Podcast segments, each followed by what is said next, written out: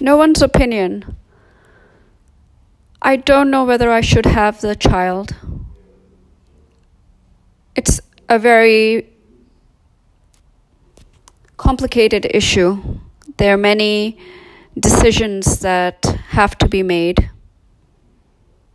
Every decision connected to every other decision.